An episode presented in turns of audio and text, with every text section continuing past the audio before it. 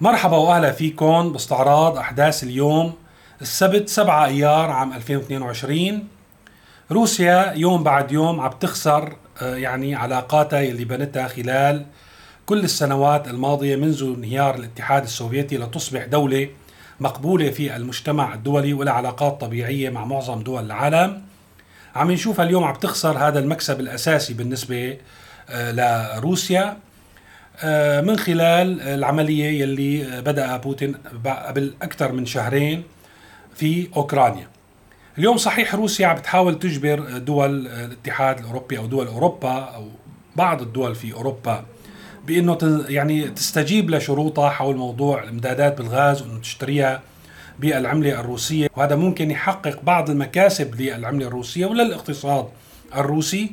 ولكن هذا الموضوع رح يضل على المدى المنظور القريب. لأن القوى العظمى يعني كان دول أوروبية أو الولايات المتحدة الأمريكية ممكن تخضع على الابتزاز لحتى تراعي مصالحها يعني كتكتيك كيعني منظور قريب لحتى تلاقي البدائل.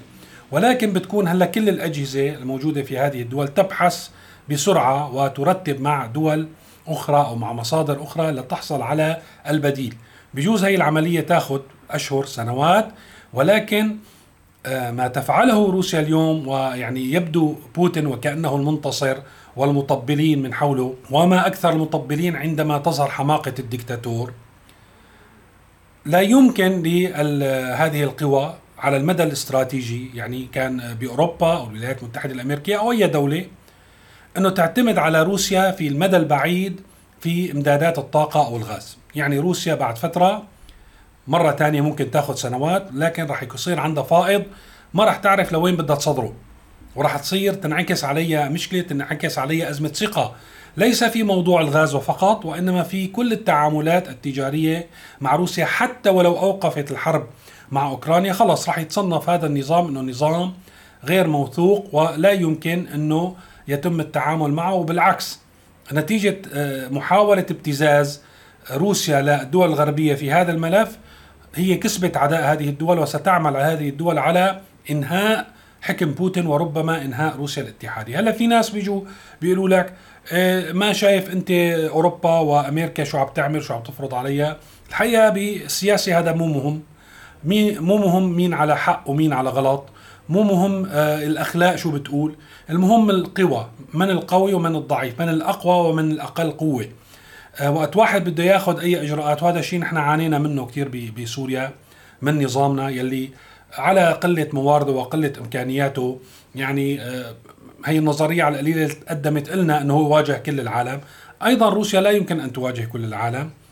ومن غير المهم أن تصرفاتها ضمن خانة الدفاع عن النفس أو ضمن مبدأ الأخلاق أو المعاملة بالمثل هذا لا يهم إنه هي قادرة أو غير قادرة. فهي إذا غير قادرة على الاستمرار بهذه السياسة غير قادرة على إنه هي تستمر لسنوات وربما عقود في عداء مع الدول الغربية فهي عم تحكم على نفسها بالموت. لأن واضح اليوم يعني بموازين القوى بكل القطاعات الاقتصادية والعسكرية والسياسية لا يمكن أن آه، روسيا تواجه الطرف الآخر وبالتالي المواجهة ومحاوله الابتزاز آه، محاوله حل المشكلة بهذه الطريقة أنا بتوقع رح ينعكس بالسلب على روسيا. طيب نحن مالنا ومال روسيا ليش عم نحكي عليها؟ لأن الحقيقة هذا الموضوع مرتبط مباشرة بسوريا.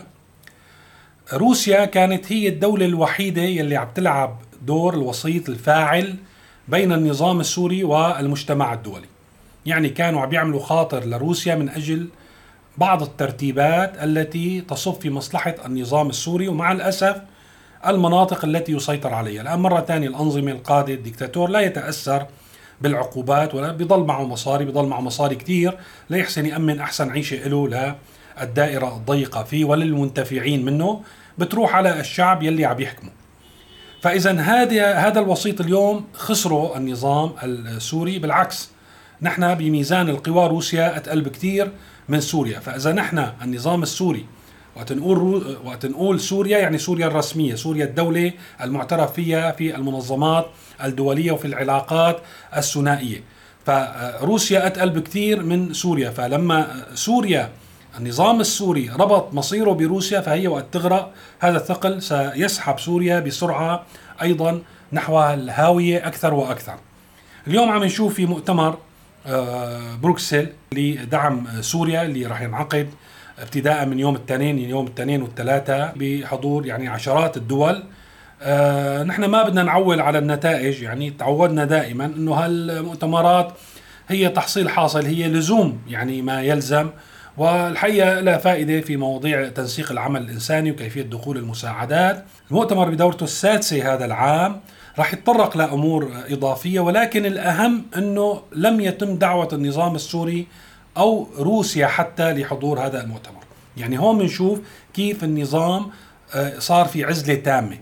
لأن كان في مثل هذه المناسبات وغير المناسبات رح تتكرر في المستقبل كان روسيا هي التي تمثل النظام وترتب له الأوضاع ليبقى له كلمة فيما يحدث على أرض سوريا، اليوم روسيا طلعت هي برات المجتمع الدولي وبالتالي لم تعد قادرة أن تلعب دور الوسيط فيما يتعلق بسوريا وتحديدا بحليفة النظام السوري، خاصه خاصة إنه المؤتمر بهالعام راح يطرح قضايا هو طبعا دائما كان هذا الطرح موجود موضوع المحاسبة والمعتقلين ولكن بحسب ما فهمت من بيانات يعني آه، مثلا الأمم المتحدة وغيرها من التصريحات انه موضوع المفقودين والمغيبين بسجون الأسد رح ياخذ حيز كبير من أعمال المؤتمر موضوع المحاسبة والضغط على النظام للكشف عن مصير هؤلاء المفقودين والمغيبين. رح ياخذ حيز واسع من أعمال المؤتمر والتصريحات الاستباقية اللي شفناها من المسؤولين أو ممثليهم في هالمؤتمر. كانت حادة ومرتفعة النبرة في مواجهة النظام. أيضا في أعمال المؤتمر يلي مثل ما قلنا هي بعد يومين ما في حدا أصلا يدافع عن سوريا راح يكونوا كلهم في موقف موحد تجاه أو ضد النظام السوري بغياب روسيا التي كانت في العادة هي من تدافع وتحاول أن تعدل الميزان لصالح نظام السوري. هلا الكشف عن إنه موضوع المغيبين والمفقودين رح ياخذ حيز واسع من أعمال المؤتمر حتى إنه في دعوة آه، يعني على لسان بعض المسؤولين بأنه آه، في توجه لإنشاء يعني هون بقرأ لكم مؤسسة جديدة يمكنها الكشف عن مصير وأماكن وجود الأشخاص المفقودين وتقديم دعم للاسر فإذا في إجراء إضافي يتم التحضير له.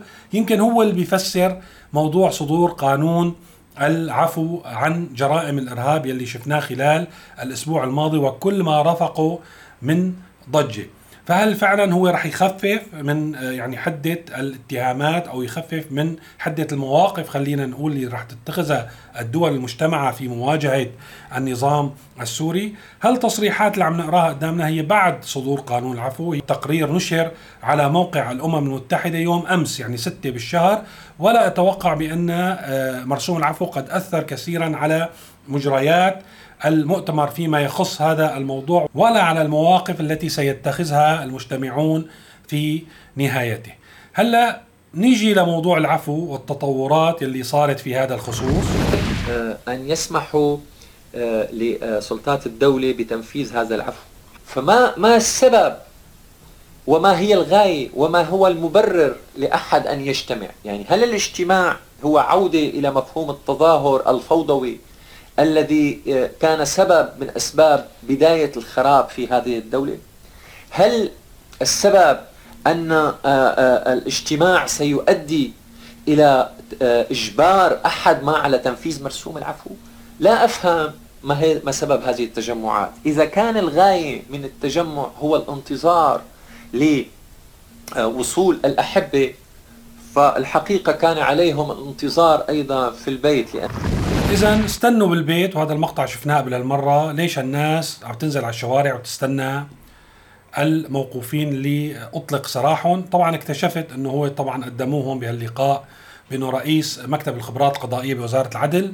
اكتشفت أحد الأصدقاء أرسل لي صورة بإنه هذا الشخص هو كان رئيس النيابة العامة في محكمة الإرهاب.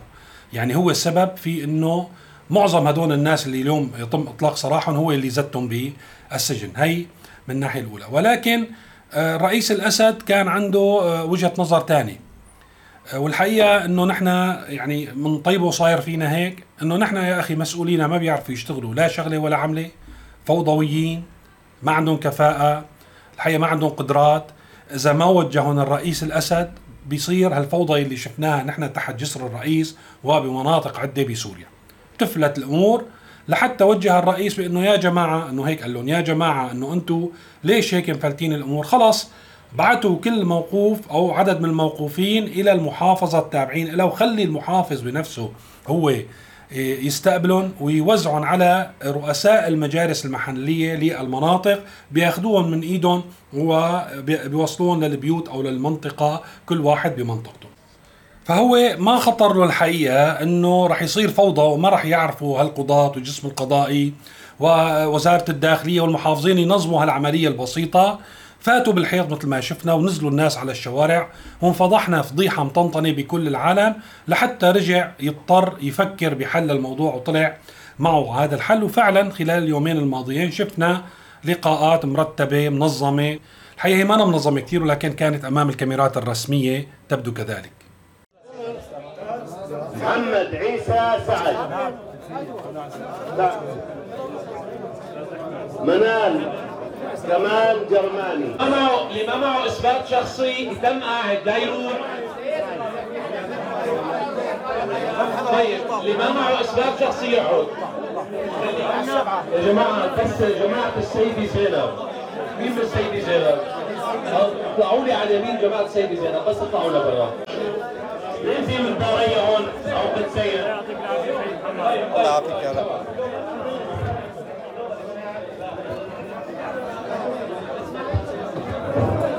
قدسية في فينا قدسية. قدسية في حدا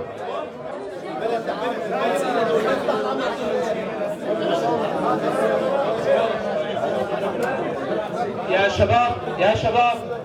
سكر الباب شوي سكر الباب. يعني الوضع الواقع مثل ما شفتوا كان حارة كل من إيده له المهم تم الإفراج عن هؤلاء بهذه الطريقة. ولكن الحقيقة الطريقة يلي وجه فيها الرئيس الأسد لها دلالات مهمة. لأن أنتم فكروا معي وإذا غلطان مرة ثانية يعني أنا بطرح أحيانا بعض الاستنتاجات وبيجي انتقاد عليها راح خلينا نطرحها نفكر فيها بصوت عالي. كلياتنا ونوصل لاستنتاجات مشتركة. إذا كان إطلاق سراح يعني آه، الموقوفين أو المحكوم عليهم بمحاكم الإرهاب يلي بيشملون مرسوم العفو.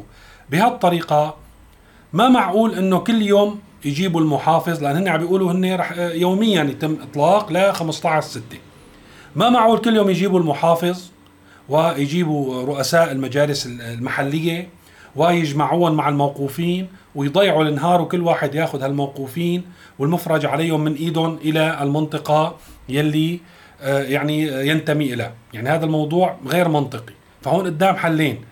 يا نحن إنه هذا الحل آه، رح يكون ليوم واحد وبعدين رح تفلت الأمور أو وأنا بتوقع هو هذا الشيء الاستنتاج الأقرب للواقع إنه المطلق صراحة هن هدول يلي شفناهم آه، طبعا كانت مقاطع من حلب من دير الزور من حما من حمص من آه، دمشق من ريف دمشق. إذا بنعدهم كلهم بالحد الاعظمي بيطلعوا بحدود ال 200 أو 300 شخص مو أكثر من هيك. بتوقع انه هدول يلي بده يطالهم العفو. عملية آه، إطلاق يعني سراح الآلاف مثل ما تم التصريح فيه أظن إنه لن يحدث.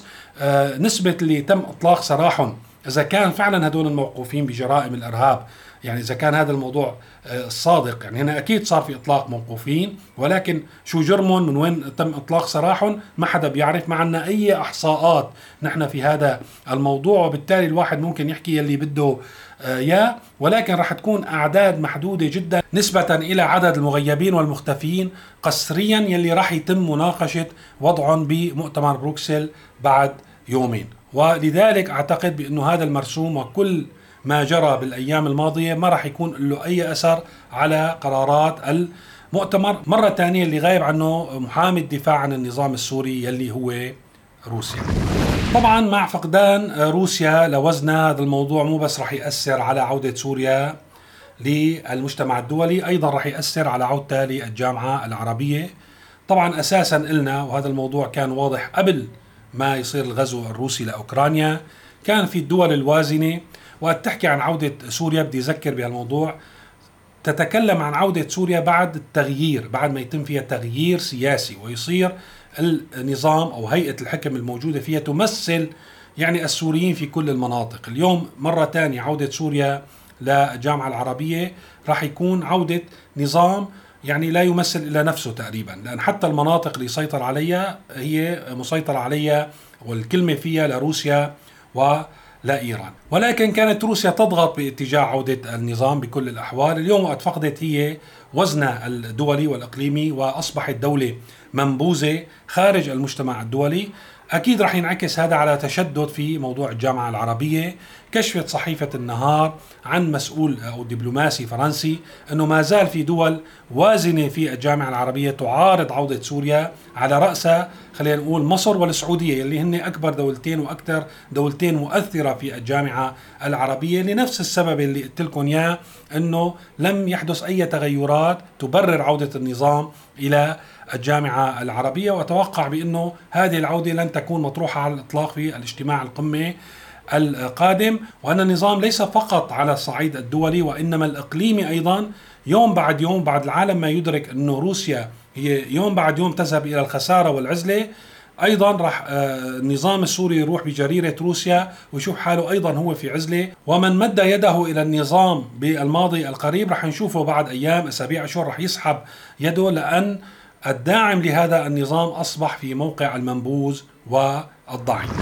هلأ مع الأسف طبعا آه، محاصرة النظام والتضييق عليه هو بيكون خبر مفرح في حال كان هذا الموضوع بيسرع في إنجاز الحل السياسي في إنه نشكل هيئة سياسية حاكمة ونطوي صفحة النظام وننظر إلى الأمام إلى المستقبل بيكون هذا الموضوع مفرح ولكن مع الأسف يلي عم بيصير إنه يتم التضييق على النظام أكثر وأكثر و لا يساعد المجتمع الدولي ولا القوى الإقليمية يعني وكل من يدعي الصداقة لسوريا من دول الجوار إلى الدول الإقليمية إلى المجتمع الدولي في إنجاز هذا الحل وطوي صفحة النظام وبأنه ننتقل مثل ما قلنا هالخطوة الضرورية لحتى نخلص من هالكارثة والمستنقع يلي نحن فيه.